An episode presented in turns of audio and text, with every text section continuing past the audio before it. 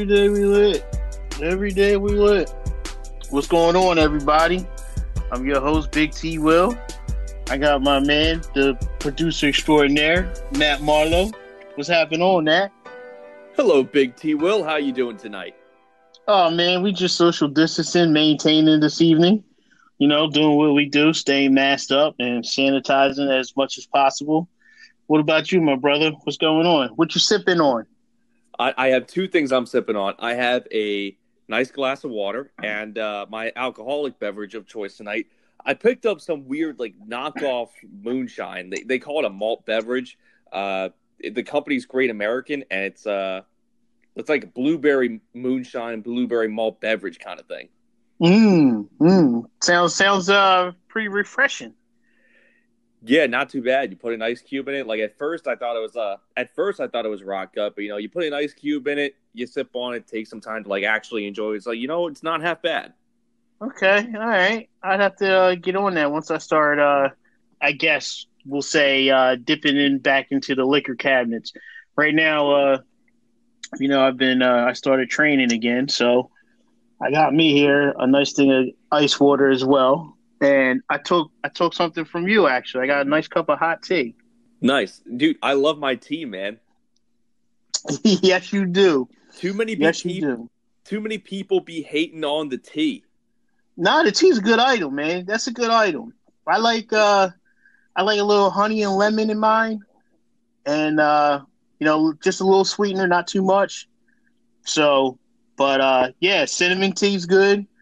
And you know what's really good that I had too? It was like a watermelon raspberry tea. That sounds really good. Yeah, that was really good. It shocked me. I wasn't sure how I was gonna like that one. I picked it up in the store in one of those mixed packages, and it wasn't too bad. So yeah, man. So with me back at it, getting up early, getting after it, kind of got to cut a lot of the sugars and carbohydrates and cut all the drinking back because, you know, I've been on the shelf for about 6 months or so. Last time you saw me, Nat, remember? It was that long ago. You were looking good then. You were looking real good. Yeah, man. And that was the last time you saw me, believe it or not. Isn't that funny? Yeah, like we've been – like our podcast has just gone through so many ups, not even downs. It's just like we've gone straight up and we haven't even seen each other in 6 months. It's crazy. So it can be done. You know, you can get the job done if everyone's motivated to getting where they want to be and getting things done that they got to get done. So, but yeah, this is wild. I was in almost like rare form when I saw you because that was the last week I was at the gym. That last week, which was it seems like it was so long ago.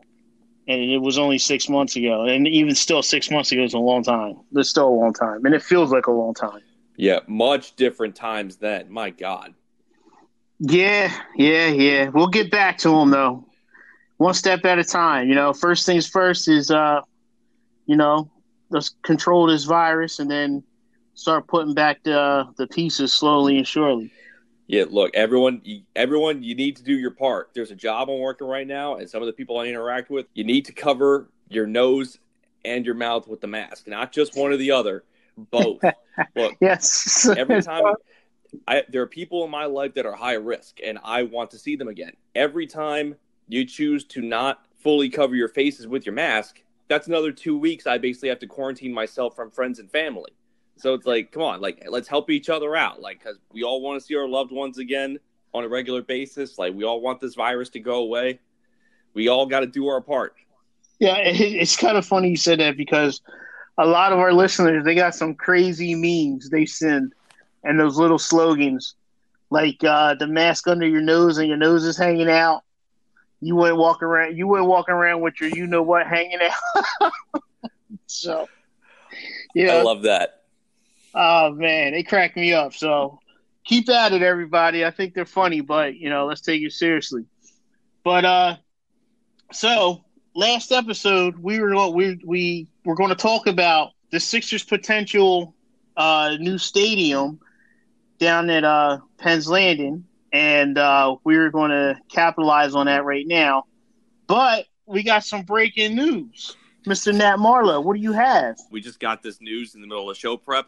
Delaware River Waterfront Corporation does not choose 76ers for Penn's Landing project, and this is according to 6ABC. Whoa!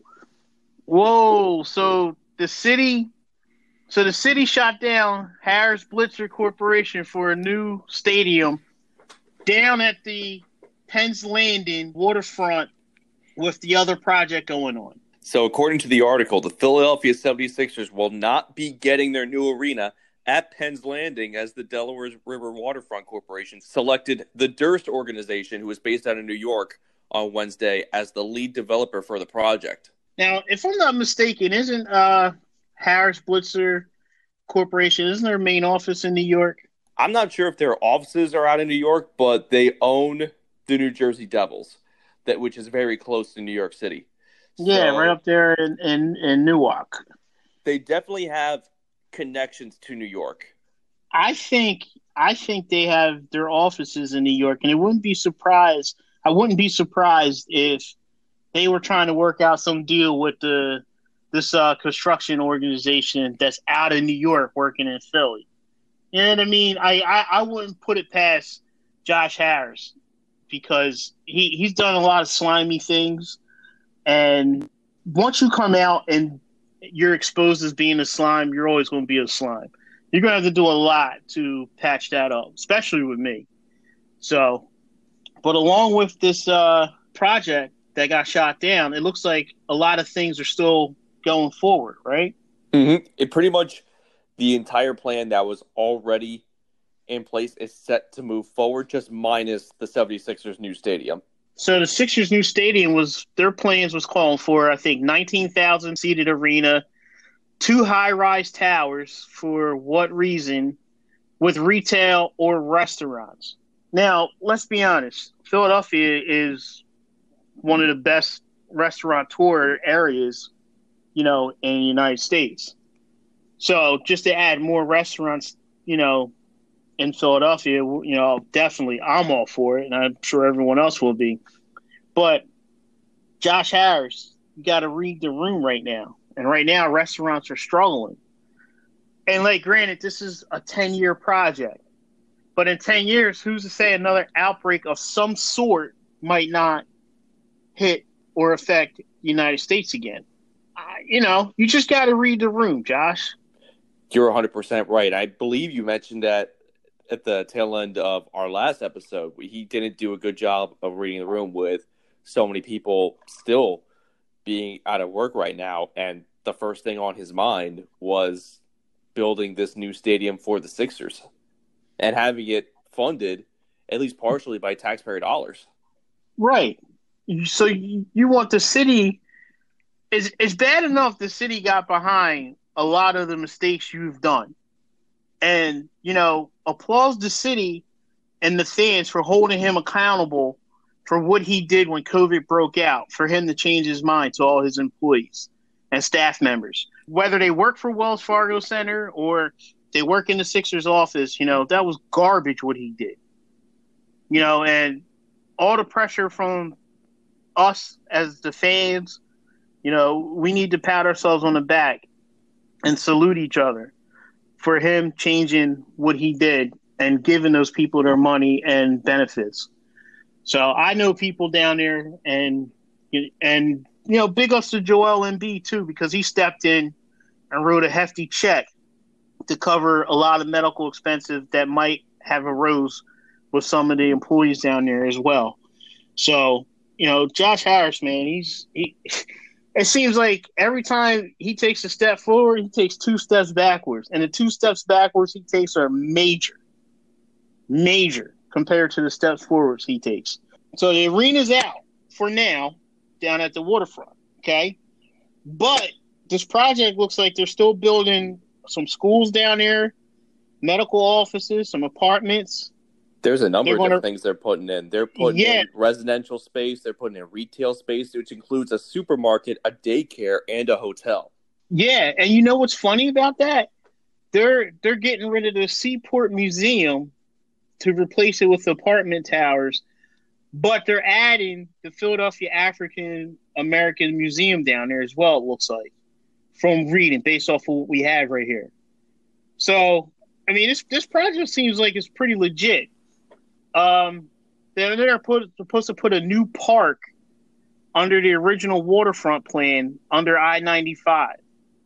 So where I'm looking at it, you're going to have the park right next to a parking garage, apartments, and what you were just talking about near Penn's Landing, Hilton. And that's going to go into more apartments, restaurants, and the Seaport and the museum. That's going to flow down to another parking lot down South Street and the bridge extension. So it's a lot. It's a lot going on down there. And you know what? It's good. It's good for the city. You know, it's good to clean up areas around the waterfront and showcase what it looks like. Because standing on the Camden side, looking over where Ben Franklin is at night, it's amazing. As it's probably one of the best shots you'll ever get. So if anyone ever needs you and your boo or you just need some time alone to think, you know, drive over there. Park your car and right behind the aquarium. It's a long strip.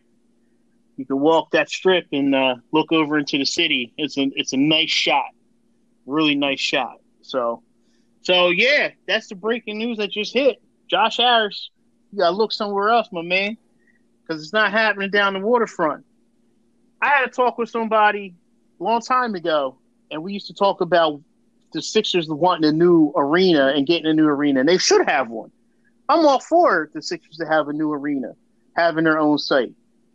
And the one thing we talked about in that was, you know, location and how easy it is to flow in and out of South Philly. Granted, there's a lot of traffic, it backs up, but it's one of the easier arenas to get in and out of. And that was always the tough struggle of figuring out how traffic patterns are going to flow in and out. And my buddy told me that he always thought the Sixers would put something down right in Center City, kind of like MSG in New York. So where you can always just take the train and it'll drop you off underneath and you come right off. So you wouldn't have to worry so much about the traffic pattern. Problem is, even still, you still need some type of parking, and there's nowhere to park down in Center City. Right.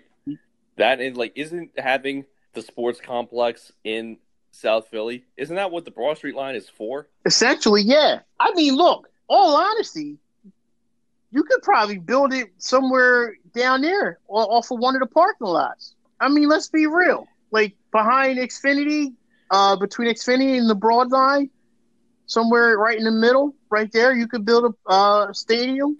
Because how often? Yeah, exactly. How often are you going to have two sports going on at the same time? How are you going to have three sports going on at the same time? Hardly ever. And when it does happen, it's just more vibrant down there. It's just more for business. They could put it in the Philly's parking lot. Philly's parking lot is ginormous.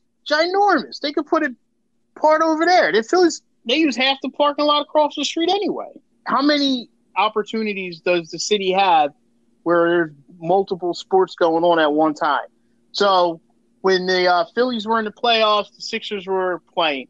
When the Eagles were making their runs, the Sixers were playing. So you always had two sports going on at one time. So now you might have a potential of all three, where the Sixers could be making a run, the Phillies could be playing, and the Flyers could be playing, or you vice versa. The Eagles will be playing, the Flyers will be playing, and the Sixers could be playing. Yeah, there's all sorts of opportunity to keep the crowd and South Philly right there dominant and prominent with all the sports activity. This could also make scheduling for the leagues easier. Like you don't have to worry about like scheduling the Flyers and the Sixers at the same time for home games. Like no, you can just have them both play the same place, same time, because now they'll have two different venues. Yeah, two different venues, and you still have. Now you're still bringing in more people, and that's more for – and I'm looking at the neighborhood. So you got Chicken Pete's over there. You know, you got a couple corner bars down there. You got Xfinity Live down there. That's always a good time. So you also could probably hang out in the arena if you could get standing room only, but you don't want to, you know, go out and stand. So you can hang out at one of the bars inside the arena. So it's like being at the game. I mean, there's multiple layers that could happen if the Sixers do the right thing. And for some odd reason, I know he's not going to do the right thing. On that note, man, this is Big T Will. That's Nat Marlowe. On the other side, we're going to dive into it a little bit. We got Rumorville spreading. A couple coaches that could be potentially on the list of the Sixers candidate. And, hey, Nat, we got something else starting, too. Doom, doom, doom, doom, doom, doom, doom, doom. Fly, Eagles, fly. That's right. The birds are starting back up. So coming out, man, we'll give them a little shout-out. I'm T. Will. That's Nat Marlowe. This is Philly Full Court Press. We'll talk to you on the other side. Hey, Vito's. Hey, yo. Want two steaks? Hold up. Hey, beefsteak. Coming on. What? Yeah. We got burgers. Hey, what's a burger? What does he want, a burger? We got the cheesesteak. Yeah, that's awesome. Cheesesteak. Yeah. They're both good. Forget about it. Drop the phone. What do you want, cheesesteak or you want a burger? Hey, what's he want? Burger. Hey, Pop, he wants a cheesesteak and a burger on one box. What does he want? We do that? We don't do that. Well, we don't do that. Everything's off. You wonder, where are we? When the present carries historic weight, it feels like all we can do is wait. But in this moment, we won't break. We're held together by our aunt, who shows no fear in the face of danger, our neighbor, who lends a hand, our pop, who runs from nothing, our niece, who brings peace to a perfect stranger, our friend whose calls go beyond four walls, our daughter who put the room in motion, our brother who broke the silence when we needed it most. Heart will lead us back together, back to first and goal with all of us on our feet, a walk-off with hugs all around, a miraculous save that has us buzzing for days, a three to seal it as we erupt. Until then, we root for what we've always rooted for, like our greatest moments, watching in slow motion. Hearts worn on our sleeves, no backing down from the fight, laid it all out on the line. That's what brings us together time after time. Here, we don't quit when we've had enough. We don't hang up the gloves. We rise above. This is the city of brotherly love. Woo! Showtime! King's back! Huh. For the love of the city! This team has your heart pounding every game. They're not done yet. Not by any stretch. Yo, Philly, hold up. Wait a minute. Y'all thought we was finished? Woo! Who down the streets? Me. Who down the heat? Me. Who down the heat? He's hit 12 of second. Aguilar, 3 of the 10. Touchdown Eagles. Right now, they're playing with so much swagger. If you think that one taste was enough, you don't know my city. You don't know Philly at all. We don't back down from nobody. We stay hungry. And you know how they say it. Hungry dogs run fast.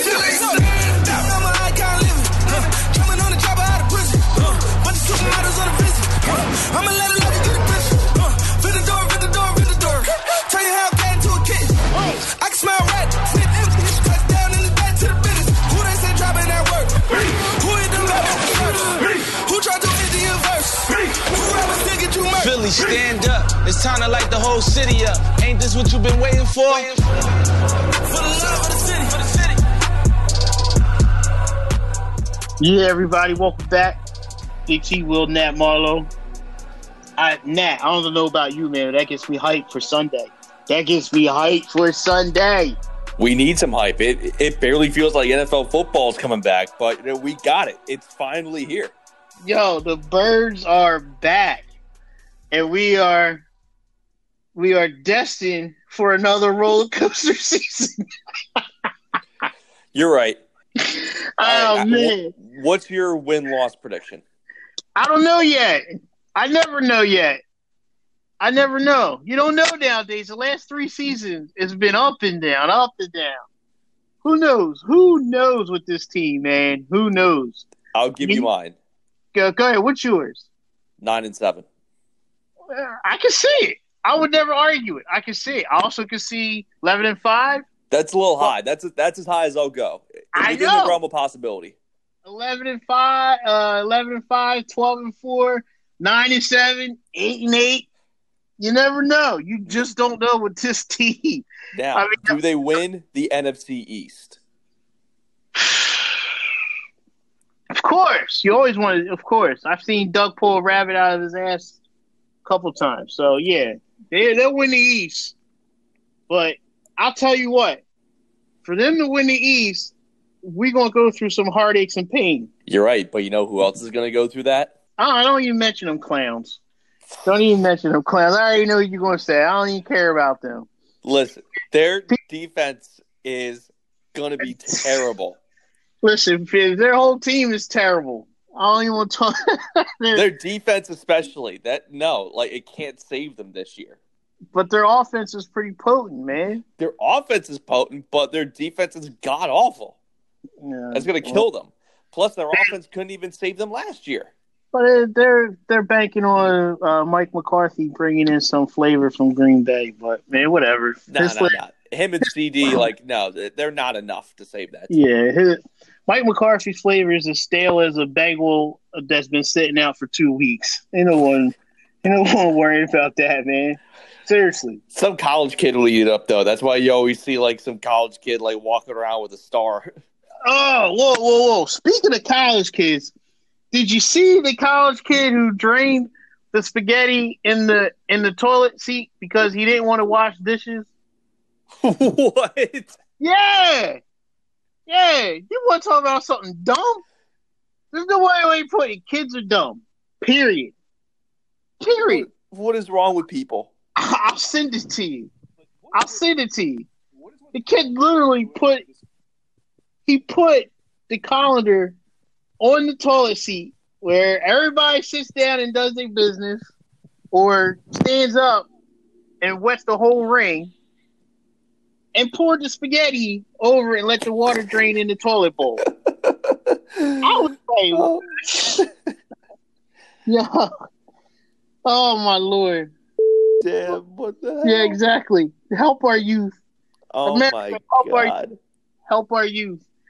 But, yeah, so anyway, I'll send that to you, man. But that was wild. But, yeah, man, shout out to the Birds. Wish you a lot of luck. I know a lot of people are going to have a lot of migraines this year. I hope not.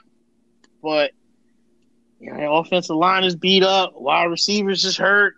Carson nicked up. We'll see, man. We'll see. Another year. But, let's go, man. Let's go. It's on and popping this weekend. It counts. So, let's get to this rumorville. So, Billy Donovan, Oklahoma City. The Oklahoma City Thunder, Billy Donovan, has split with the organization. It was mutual. No one was fired. He just didn't sign his extension. Now, I say Billy Donovan to you as a Sixer fan. What do you say? As a Sixer fan, I say in terms of if you want him as head coach, the way I see it, go get it. Make your top two candidates Ty Lue and Billy Donovan. I think that is a solid top two coaching candidacy that you can gel with and that you can use to pump this fan base up. Plus, a lot of this fan base isn't excited about the idea of having Ty Lue as your head coach. But I think they can get on board with Billy Donovan. So between the two of them, if they're the top two candidates, then I really like the direction that this organization is going in, at least when it comes to head coaching position. Well, let me ask you a question. What's the difference between Billy Donovan and Ty Lue? They both ain't won nothing. Well, Ty Lue has the championship ring, though. Ah, see? But then it goes to what we talked about last episode. Did he coach the team or did LeBron coach the team? Billy Donovan has two national titles back-to-back with University of Florida. Yeah, he does. And you could argue it's harder to coach college than the NBA. You could argue that. I'm not saying that's the case. I'm just right. It's a possibility. Right. I mean, listen, at this point, any name that's out there should be an automatic candidate for the Sixers. Just to do your due diligently. Cross your T's, dot your I's, and make sure you get the best candidate. You don't fall in love with the first candidate. That's all I'm saying. Exactly. And you know what I think gives Billy Donovan one of the best cases as Sixers head coach? What's up? So Jay Wright's out. Jay Wright doesn't want to come to the NBA. He wants to stay at Nova. You know, no harm, no foul. A lot of people wanted Jay Wright because of what he did with Villanova, but he loves the gig there too much to leave. Perfectly understandable. Ty Lue, he finally got LeBron the ring with Cleveland. He did the impossible coming down 3-1 in the series and ended up winning a Game 7 in the NBA Finals. That never been done before, and he did the impossible with LeBron James and the Cleveland Cavaliers. But for whatever reason, people don't like Ty Lue.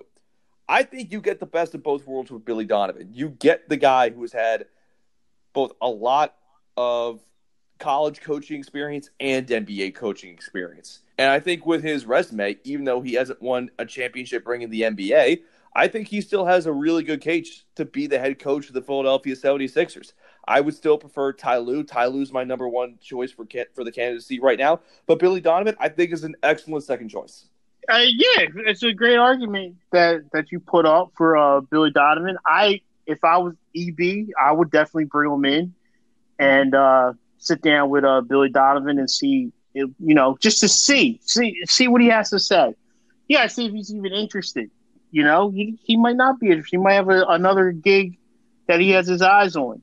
So with Billy Donovan not going back to OKC, now you got Leon Rose, who is CP3's former agent, who's up in New York running things. And remember, I told you, New York, as much as I bash the Knicks, if they get it right, look out. They already got the coach, and they got Rose in the front office. And this guy is Mr. NBA behind the scenes. I'm trying to tell you. There's been rumors saying CPC and first of all, the Sixers have been in serious debate, I guess, with the back and forth inside the four walls that they sit in about bringing in 14-year vet CP3. But Leon Rose is connected to CP3. Does he go to New York with Tibbs and they start something? Because you got Kyrie over in Brooklyn. You got KD in Brooklyn. So New York is probably going to look to make a splash also. Let's put it like this. OKC is going to be fine if they lose CP3 because of the experience those younger guards got. And that team gelled really well. They played well together. And CP3 was a tremendous leader in the bubble. I feel like they're going to capitalize on that. And they're going to miss his leadership, but they're going to have the opportunity to grow with each other. And everything intertwines, as I always say. So I say that, but I can't see our Sixers coexisting and intertwining with each other right now. I don't see who the leader is. We don't have a leader. Who's stepping up to be the leader? And I'm not talking about Tobias Harris saying that he's the leader because your play doesn't show that you're the leadership. I'm not saying Josh Richardson's the leader because he said he was in the media. You ain't been here long enough. There's only one or two people on this team that could be the leaders, and they know who they are, and they're not doing it. They're not doing it. So you bring in a headstrong guy like CP3, who do you think the first person is going to complain? Who's camp? Joel Embiid or Ben Simmons? Oh, Joel. No, really? Joel, yeah, his camp is going to be the first to complain. No. What, you think Ben's camp is going to be the first? Ah, yeah. Prima donna Ben, man. Yes, absolutely. Because CP3, Chris Paul is not coming to Philly to sit the bench. Right or wrong? I think you're right. All right. So CP3 comes here. He's slotted as the automatic point guard. We just had a debacle of trying to put Ben at the 4. Didn't work. Ben is a point guard. He's a 0.4. I mean, we had to come to terms with it. He's a 0.4. You can't have – I think you can, under the right system, CP3, Ben, and Joel on the court together. Does that take a lot of pressure off Harris and Josh Richardson? Is Josh Richardson still here? Is he part of that deal to get CP3 here? Do you just bring over CP3, nothing else, and get fleeced like we did with Miami? Because all we did was a sign and trade. We didn't get – all we got was Jay Rich back. We didn't get nothing else. Well, let me ask you this. How do you think the Sixers would get fleeced in that? Good question. They would get fleeced, but they wouldn't get enough in return. That's how they would get fleeced. Because I can see EB putting together a package and just doing player for player. Instead of asking for more players or cash considerations back with CP3. Or ask for a younger stud that OKC has, that we saw in the bubble. That's how you get fleeced in the deal. You don't get the return that you don't get the necessary return you need for your team to succeed this upcoming season. We as fans and the Sixers banked on Josh Richardson, Tobias Harris to step into roles, and Ben and Joe to leave because they've been here long enough under Clown Brown. And it didn't happen. Three guys, Richardson, Harris, and Horford, all three came out in the media and said, something's going on. There's no accountability. That was the theme of this season. Anybody can go through all the interview clips. You'll hear it all through the interview clips. No accountability. Something because they didn't have buckets there. Hey, even if they had buckets there, he would have said the same thing. He would have been the guy that kept everyone all accountable, though. But especially if he was signed. If he was signed and still here, he'd be preaching loud as a peacock as the sun coming up about Brett Brown not holding accountability to some of the players. And we all know who them players are. That's why I said, man, it's going to be a rude awakening. It's going to be a wake-up call. All right, CP3 to Philly, are you on board with that? I was on board with that last season early on when rumors came out saying, was he going to stay? Was he not going to stay? I was on board with that. The trade with Houston, I would have made a trade with Houston to try to bring CP3 over if you would have put Ben at the 4 at the beginning of the year. So I pose the question to you, Nat. Do you like the CP3 in Philly? I don't particularly like it, but I don't hate it. The thing I'm worried about it with that particular deal is, are you going to get something like the Al Horford deal, where it's going to be incredibly difficult to move that contract depending on the length and the term of that contract. I think you give Chris Paul a short deal. This could work out really well for the Sixers, but if you give him like a medium to a long-term deal, then that could be another way the Sixers organization would shoot themselves in the foot because of Chris Paul's age. But age, yeah. And my concern would be you get a Horford situation where you bring in CP3 and then all of a sudden he forgets how to play. But we talking about CP3, so I doubt that would happen. Like Al Horford, I seriously doubt that would happen. But that's always going to be a big concern. And number two, I think CP3 is already signed for at least 2 more years on the contract he has with OKC. I think it was a 3-year deal. So you would have to worry about that potentially laying on. But first things first, I think you got to get a coach before you start looking at players because you don't know what players are going to fit the coach's system. So Billy Donovan gets loose. Is there a way that the Sixers get Billy Donovan or CP3, Nat? I think there are ways. And in fact, you know what? I think there are ways you can get both of them. Not just one or the other. I think there are ways you can get both. I think if you interview Billy Donovan and if you hire him as the Sixers News head coach, I think that could influence Chris Paul coming here. Potentially. It seems from the outside, Billy Donovan and Chris Paul got along. It looked like it, and the way he spoke about each other in the media, potentially. But just me looking at this, just for a quick glance, I think you get one or the other. You don't get both if it happens. I don't think you get both. You get one or the other. I got another name to throw out there to you. Actually, I got 2. Out of the playoffs right now, you got the Utah Jazz, Quinn Snyder. I'm not sure if he's going to hang on in Utah or not. Terry Stotts in Portland. They keep coming up short. You got Mike Malone in Denver. I'm not sure if that's going to last long, if they get bounced. And then you got a hated rival. Been with the team 7 years. He's been grown with this team for 7 years. And the team's playing extraordinary right now.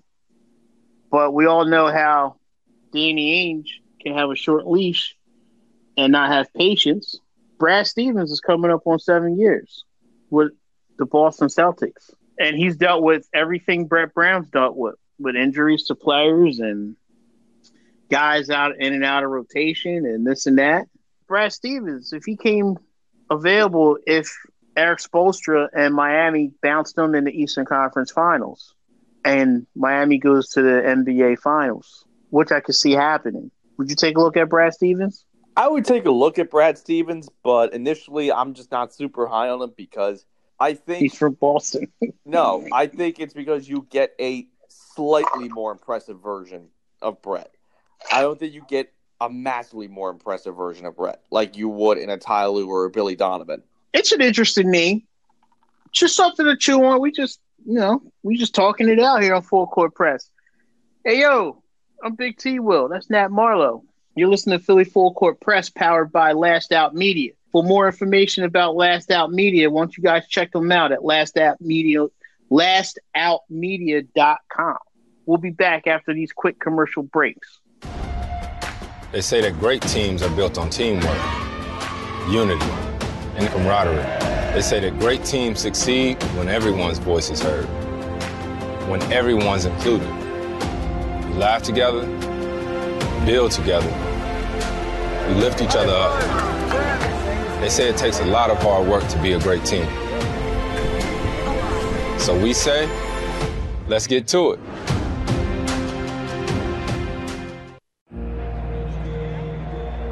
We're never alone, and that is our strength. Because when we're doubted, we'll play as one. When we're held back, we'll go farther and harder. If we're not taken seriously, we'll prove that wrong. And if we don't fit the sport, we'll change the sport.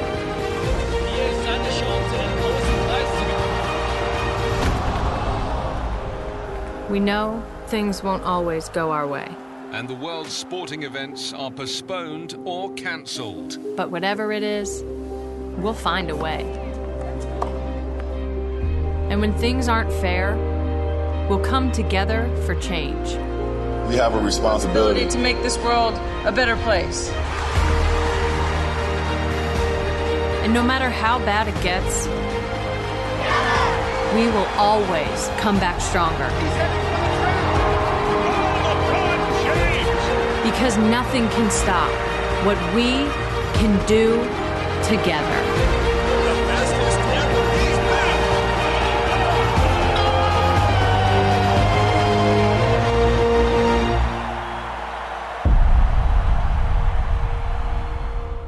What's up, everybody? This is NS Cam from Boston Celtics. And this is Victor Oladipo of the Indiana Pacers. What's up, everyone? It's Dame Lillard of the Portland Trail Blazers. We need to continue to stay strong and protect ourselves and once we love. Please wash your hands, avoid large crowds, and if you might be sick, to quarantine yourself. And make sure to wear a mask in public, and only together we can fight this and move forward. NBA fans, we miss you. Peace and love.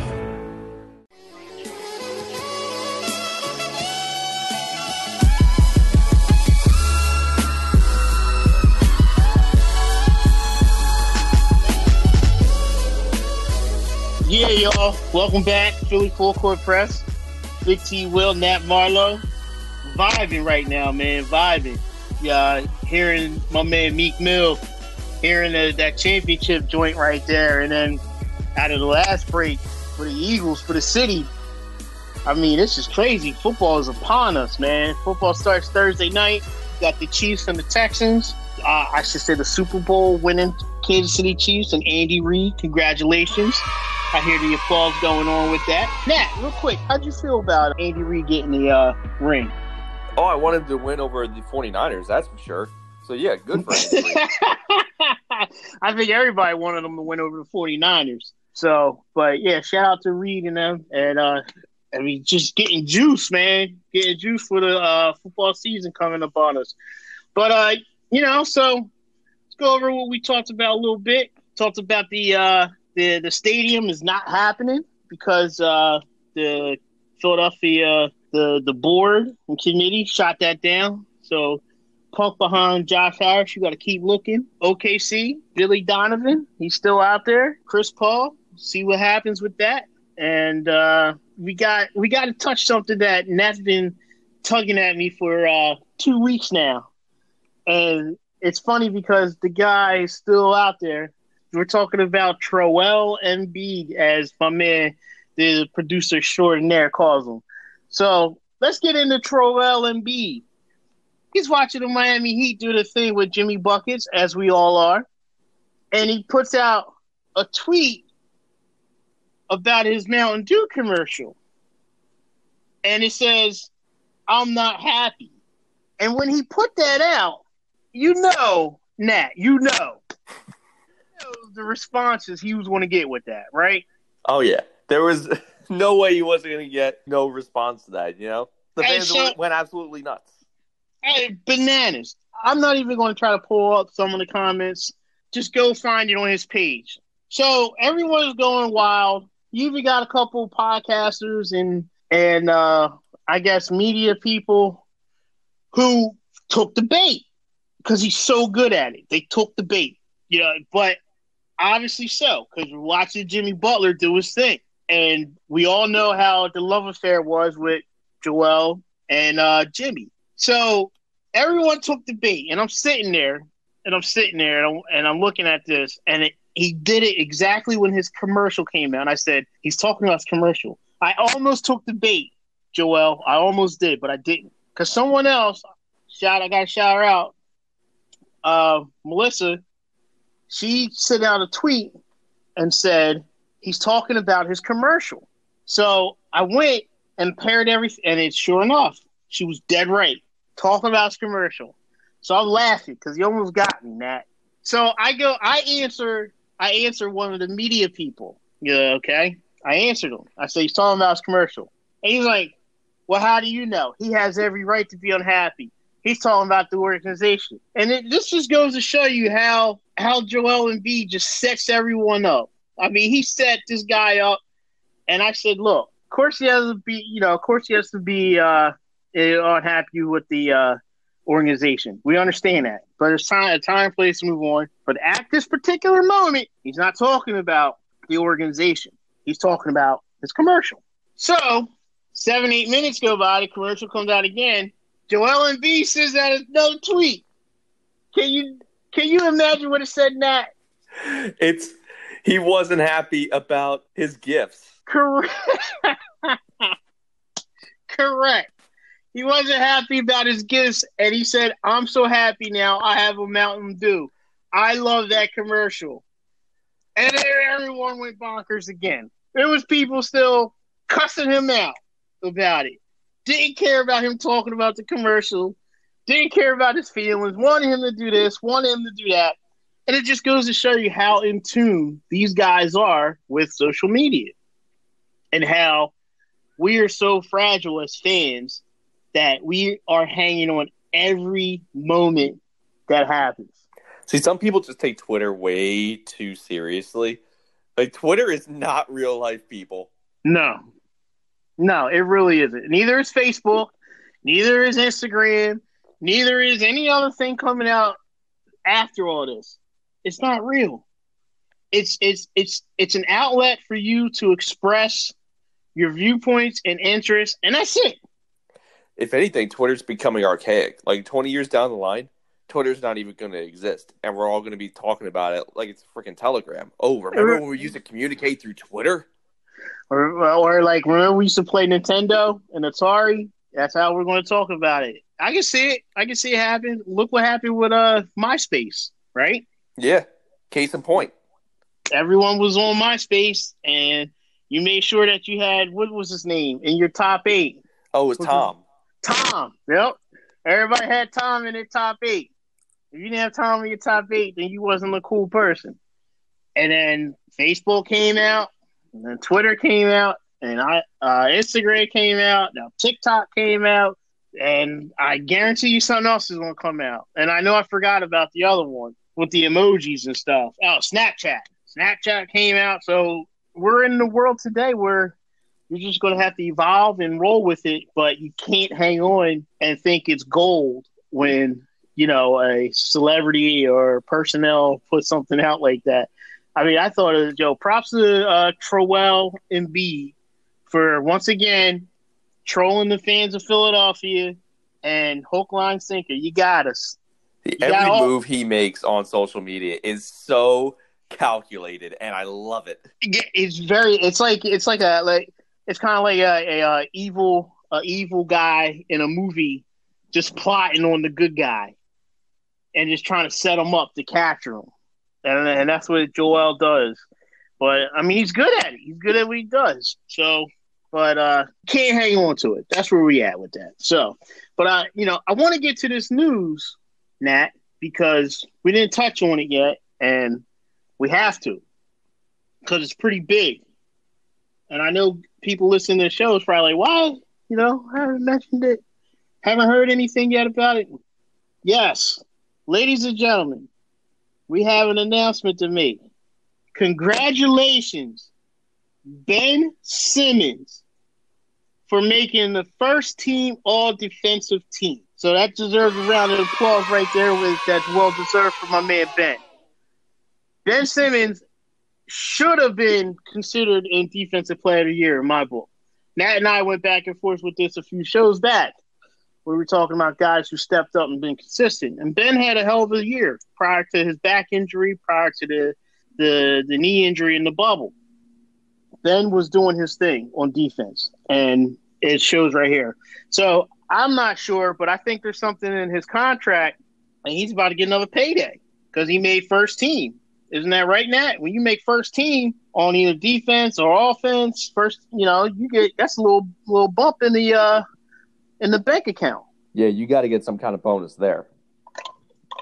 Especially because he's making an all-defensive team, and there are no small names on that team.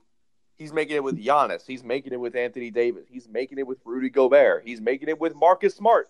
He got his bonus. There's got to be a bonus in that. So, shout out to Ben Simmons.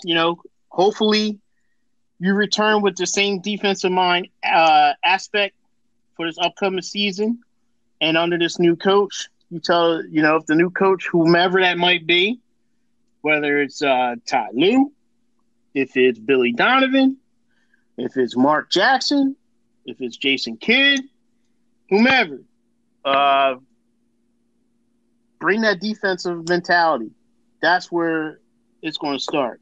That's how you can help a new coach out, by not only learning their scheme and getting it down, but bringing that defensive mentality, because your defense will eventually turn into offense. It's simple basketball, and you see it. You see it throughout. So, also, I'd like to touch real quick before we get into the Q&A session, Nat, that this week is September 11th, 9/11. Nat, how many years now? 19 years. Wow. 19 years, September 11th, when we pretty much were rocked, where everything came to a halt and, a standstill in a different way of the coronavirus. But it was a tough thing to swallow. Tough thing still hard to talk about. Nat, where were you when that happened? I was in gym class when it happened. We found out the news in the middle of class, and it was just like, what the hell is going on? So it's just like scary thing. I had a class. I didn't have a class that morning, and I was asleep. And it was about 10:10 in the morning, and a buddy of mine called me. And he asked me what the two tallest buildings in the world were. And I told him, Twin Towers. And he says, not anymore. We're under attack. So you know, me, I'm half asleep. I open up the blinds and I look out the window. It's a blue sky. It's sunny, blue sky. And I said, what are you talking about? And he says, we're being bombed. We're being bombed. And I said, all right, I'm going back to sleep. Now, for what it's worth, if you knew my friend who said, you know, was telling me this, you would probably did the same thing. So I lay there for about 15, 20 minutes or so. That's something saying, turn on the TV. Turn on the TV. And as I turned on the TV, the Pentagon got hit. The exact time I turned it on, Pentagon got hit. And then they reshowed the towers getting hit. And it was surreal. I didn't know what to say. Didn't know what to say. But anybody out there, man, my condolences to this day still. And, you know, salute to the first responders who were there on the scene and that are still dealing with major issues. You know, prayers for everybody. And we always, you know, the slogan, never forget. So never forget about it and keep it in the forefront because that's real history right there. So with that being said, Nat, you want to touch on that real quick? Or yeah, just like all the first responders, like that's an impossible job. And I don't know how people do that. Like there's a human being in those suits. There's human beings behind those badges. And it was like 343 or 393 firefighters lost their lives that day. 100-some police officers. I think just under 100, like, Port Authority officers, too, lost their lives. And it's just insane, like, what happened that day. And it's still tough to talk about. Yeah, man. 19 years later. Man. Yeah. It always, you know, our generation and this era, anyone who was in, you know, high school, freshman college, sophomore college, from that point down into maybe 7th, 8th grade, that's where you're all joining at by 9/11. So, but, you know, let's get to the part that I like. This is the Q&A section of Philly Full Court Press. Nat Marlowe's got some questions for us. I got the answers. He's got the questions. If you guys want to reach out to us with your questions about anything, hit us up at Big T Will 34 at Full Court Press. That's PHULL Court 76. And my man Nat _Marlowe. Hey, yo, Nat. Let's roll off these Q&A. All right, first one comes from Rob. Outside of Ty or Kid, any coach you like? How do you feel about Chauncey Billups possibly being an assistant, reported by Woj, for Ty? And would you take a swing for CP3? Yeah. Well, he asked if there's any outside Ty and Kid, but then asked again if Ty would bring in Chauncey. So let's break this down. The first part, outside Ty and Kid, is there anyone out there that I think would be a better or suitable candidate? I say yes. Jason Kidd, Mark Jackson, and Billy Donovan. You got to take a look at that. If Ty Lue is the guy, and if Woj reported that Chauncey Billups, Ty Lue would bring in Chauncey Billups, would I be good with that? Absolutely. Absolutely. Chauncey Billups was a hell of a player. Hell of a player, and he's a world champion. That's just more point guard knowledge for the defensive first team player, Ben Simmons. So, absolutely, I'd be on board with that. And the last part of that was CP3. Yeah. Yeah. I mean, like I said earlier in the show, I'm on board with CP3. But if you bring CP3 here, he's going to want to start. So you're going to move Ben, whomever's the coach that comes in, are you moving Ben back to the point or are you leaving him at the four? Because CP3 is not coming here unless you start, number one. And number two, you have to get a foundation set first. So first things first, before any player comes in, front office needs to be addressed and the coach needs to be addressed before draft, before camp, because I'm not comfortable with this front office or not having a coach make a draft pick or make any decisions without a coach being in place, and then you bring in a coach and you're still handing him more of a mess. So, but yeah, I'd be on board with CP3 if everything worked out. So, what else you got, Nat? The next question comes from Eric. What roster construction moves have been talked about? The need for more shooters, getting Chris Paul. The roster construction, Elton Brand mentioned in the exit interviews, he said that he wanted to bring in people to complement Ben and Joel. It's hard to make a roster, to build a roster right now with the playoffs going on, because you can't talk to free agents. There's not too many avenues for you to go down until everyone's done playing. So that's why I said earlier that it's going to have to be quick. You know, you have to line everything up and make your pitch to all your free agents, coaches, staff, etc., and get them in. Roster construction is going to be tough. It's going to be up to Elton Brand, because he put himself in the corner with those bad contracts to Harris and Horford.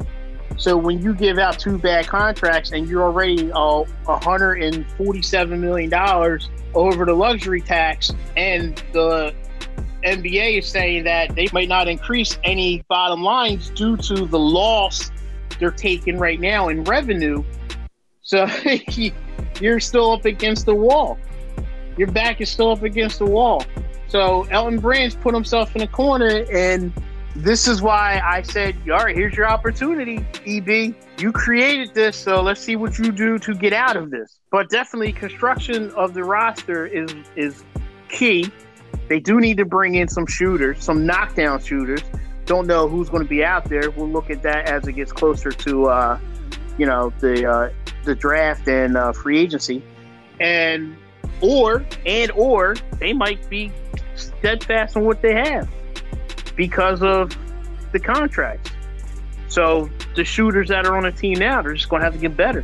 They're going to have to get better. And yes, Chris Paul again. Yes, I'd be on board on that with Chris Paul. What else you got, Nat? All right, speaking of Chris Paul, there's a lot going on with this question. It comes from Carmen. What is the likelihood that the Sixers will hire Billy Donovan, trade for Chris Paul, and get rid of Horford in the deal? Can Elton Brand even pull off the deal?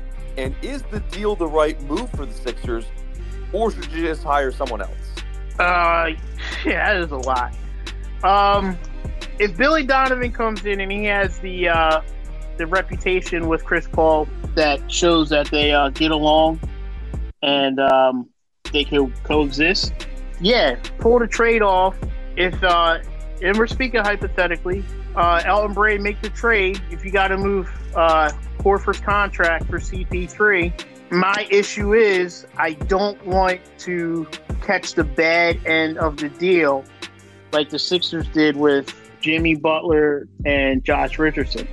I feel like the Sixers did not receive enough back in that deal. So if you make that deal happen with OKC for Chris Paul, you have to get more back instead of Chris Paul. And that might be an opportunity to get a nice young shooter. OKC has a solid team. That would be my concern with that. Do I think Elton Brand can pull it off? I don't know. We'll find out. We will find out. That's why he is the general manager. We're going to find out. And the last part of that was what, Nat? The last part of that question was, is the deal the right move for the Sixers, or should they just hire someone else? Well, they haven't hired anybody yet. So any deal that's made isn't finalized, one. And two, realistically, they haven't made any deal. So how are they going to look for someone else if there's no deal made? But, you know, that was actually a cool question. What else you got, Nat? This one's from Nina. How will the new coach use Ben Simmons? Depends on what new coach comes in. You know, if you're going to bring in a point guard-minded coach, I could see them leaving Ben at the point guard and making him realize he has to take that 12 to 18-foot jumper to open up the floor for Harris and Horford if they're still here on the team and utilized properly. Ben not shooting is the reason why the floor wasn't spaced. You don't have to shoot a three to space the floor, but you got to take the shot, and that was crucial. You can't hold the Sixers back by not shooting. So that's going to be a development and growth for Ben from this past season to next season. Because I always said, what's the next development scheme for Ben? And it's shooting. You got to shoot. So that's going to be up to whichever coach comes in and they want to utilize him with that. Now you could bring in a different coach and that's not a point guard minded coach or someone who's been around with some experience, and they might leave Ben at the 4. And then you do make the trade for CP3.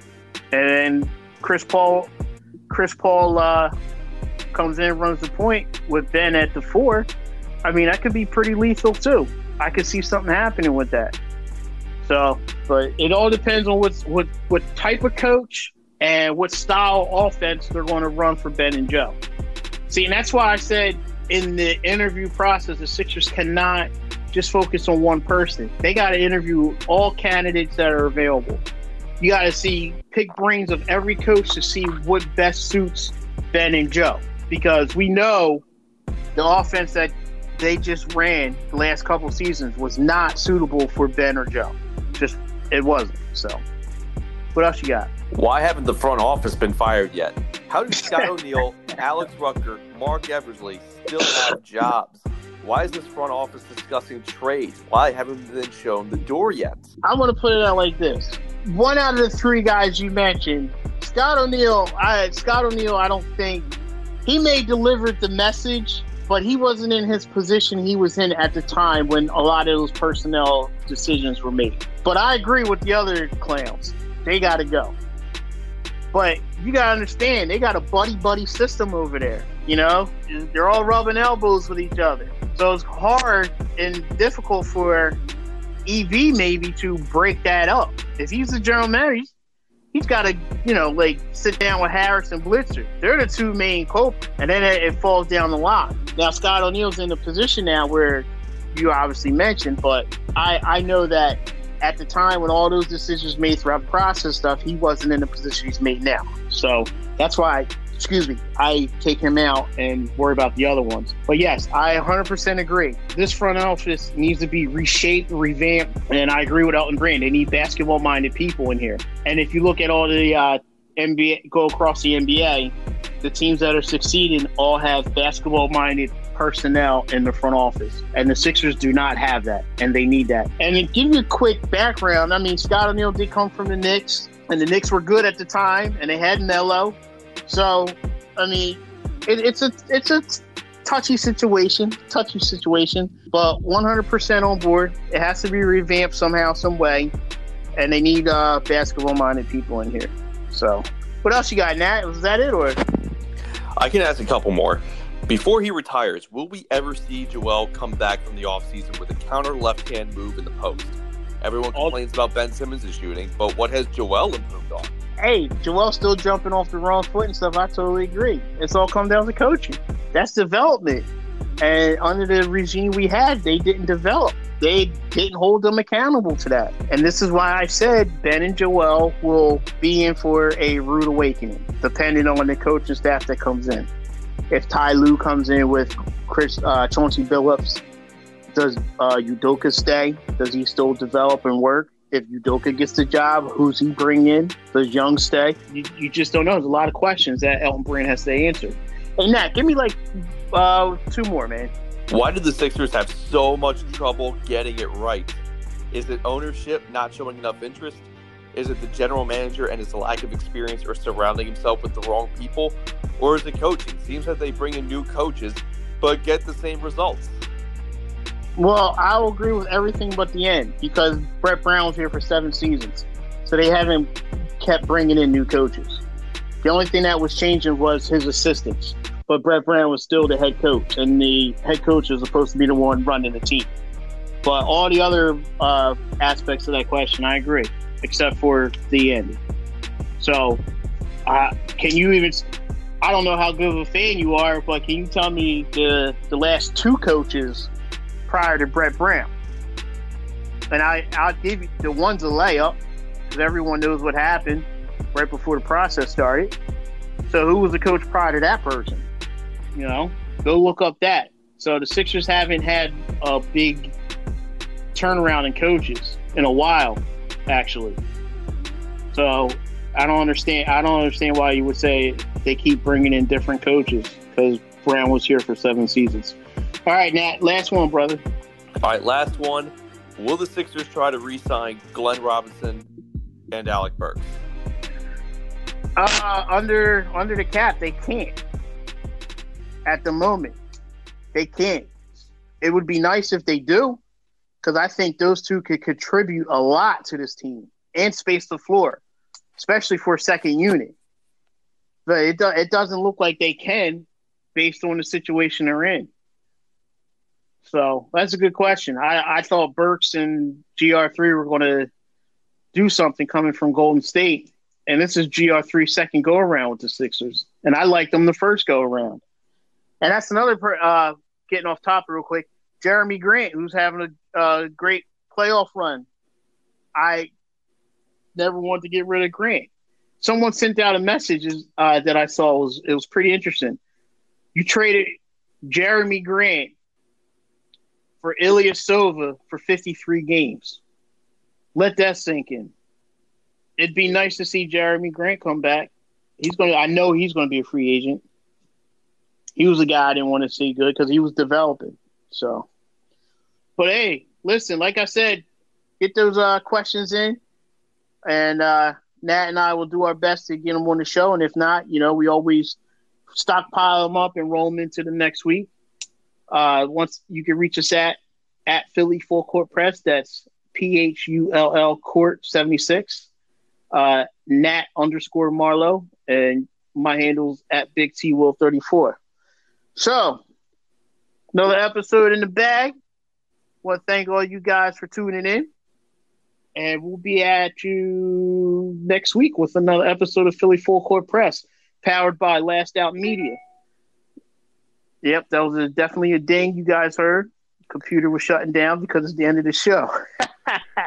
Good timing. So, good, perfect timing. Perfect timing. Hey, yo, Nat, man, let's ride out. Everyone have a good weekend. Go Birds. Enjoy football this weekend. Don't lose too much money. And remember, always never forget. Never forget. And Nat, have a good weekend, brother. You too, brother. Let's ride out.